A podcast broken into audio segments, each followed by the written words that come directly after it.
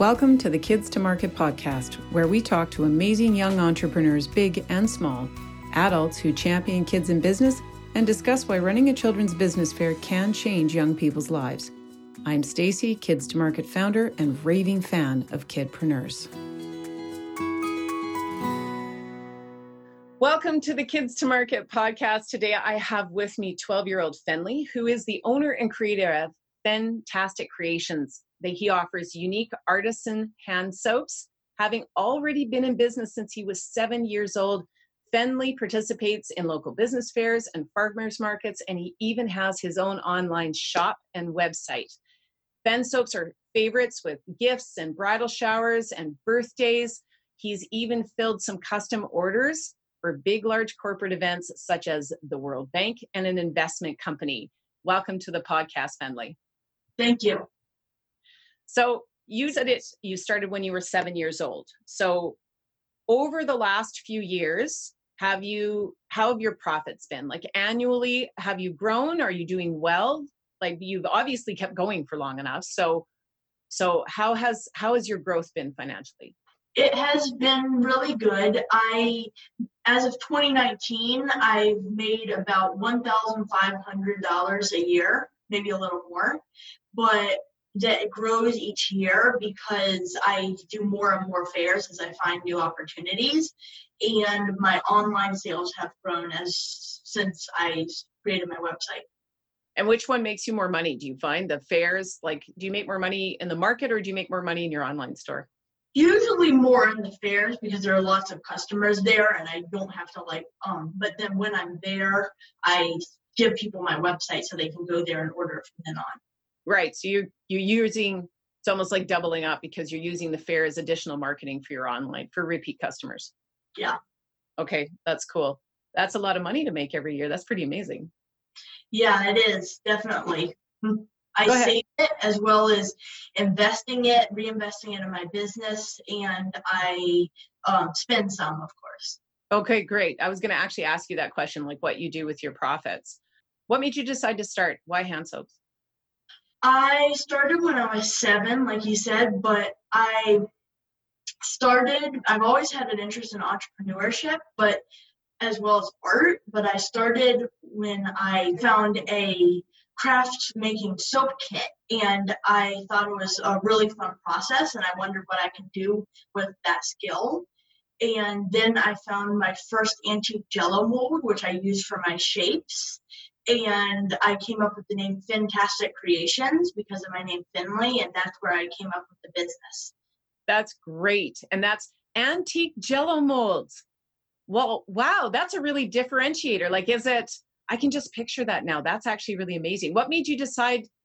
Was that just because you fell fell upon it, or did you go, I want a really unique shape for this? I use antique jello molds because there's so many unique shapes they have. That's cool. Not only that, from hand soaps, because it's a hand soap, like everybody kind of use pump soaps, you know, like bottles of soap. That mm-hmm. if it looks like those old, like the ones that you would find in really old hotels, you know, that kind of thing. That's what I'm picturing. I have looked at a few of them online, and that's what they kind of remind me of. They're really, really pretty. I like you use a lot of different color combinations. Was that yeah? Always- I feel, I feel like it's important to like use lots of colors as well as nice scents but also the shapes because like i've personally find like the white bar soaps kind of bland and i one of the reasons i like my product because it's so creative. Yeah. How about how it's held in the hand? Do you think the shape has a factor in the popularity of your soaps?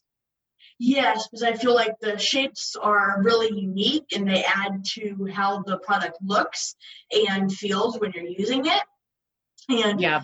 like I for instance, I have a bunny soap, which I have a bunny named Nutella, and I donate a percentage of the proceeds from um, the soap to uh, Friends of Rabbits, which is a nonprofit I got him from.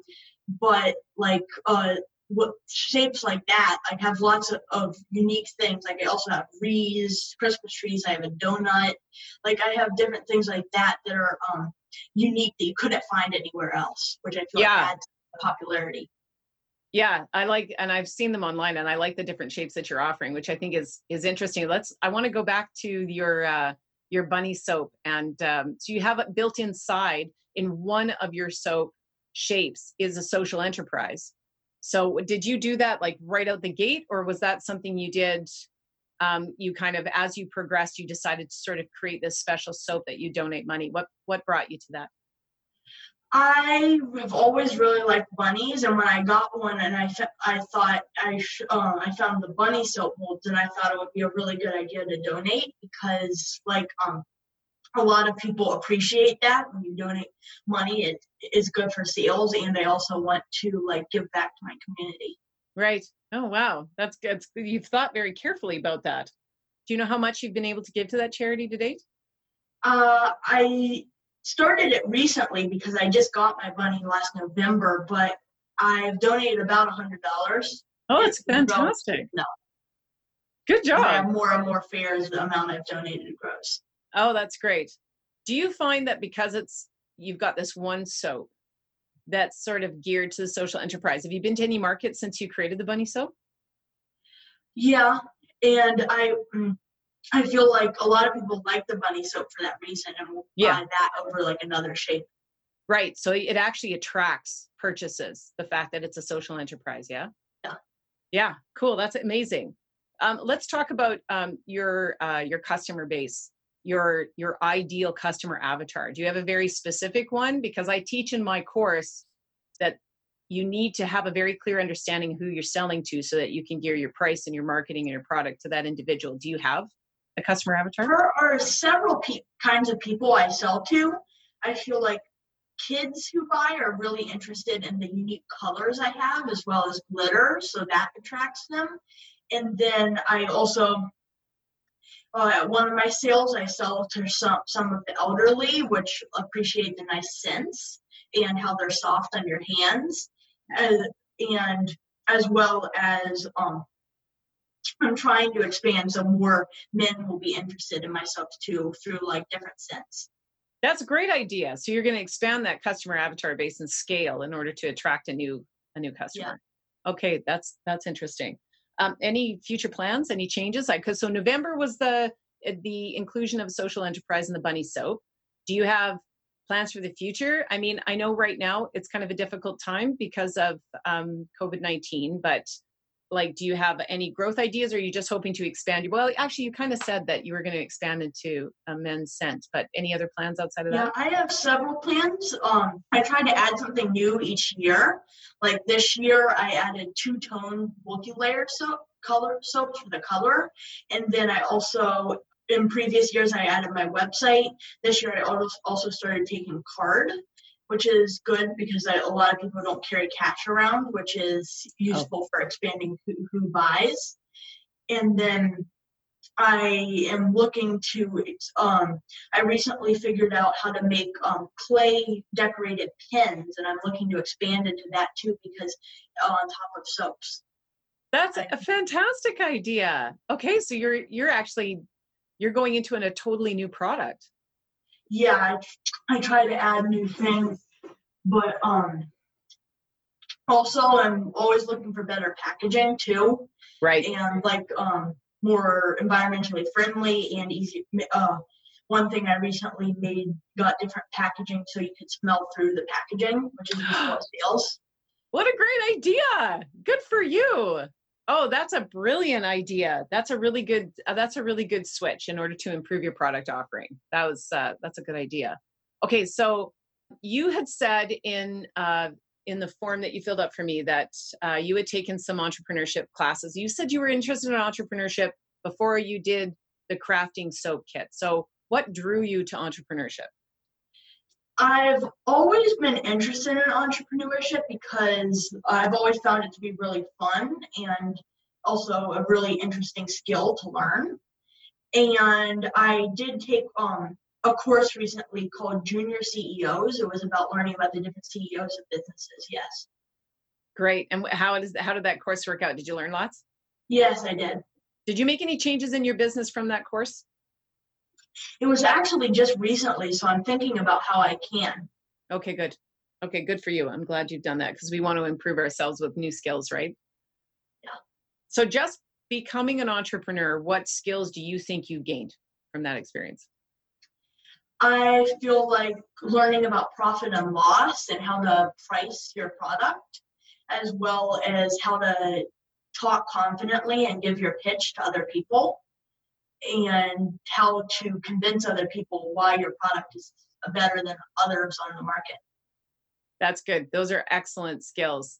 You wouldn't have really do you think you would have gotten those doing something else like like you're in uh you're in full-time school when there isn't a pandemic, am I right?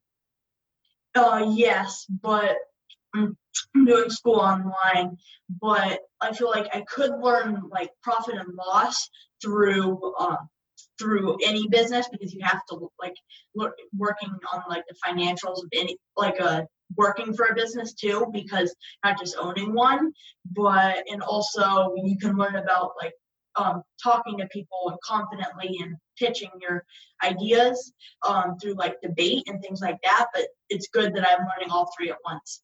Yeah that's good. Yeah it's a nice breadth of skill.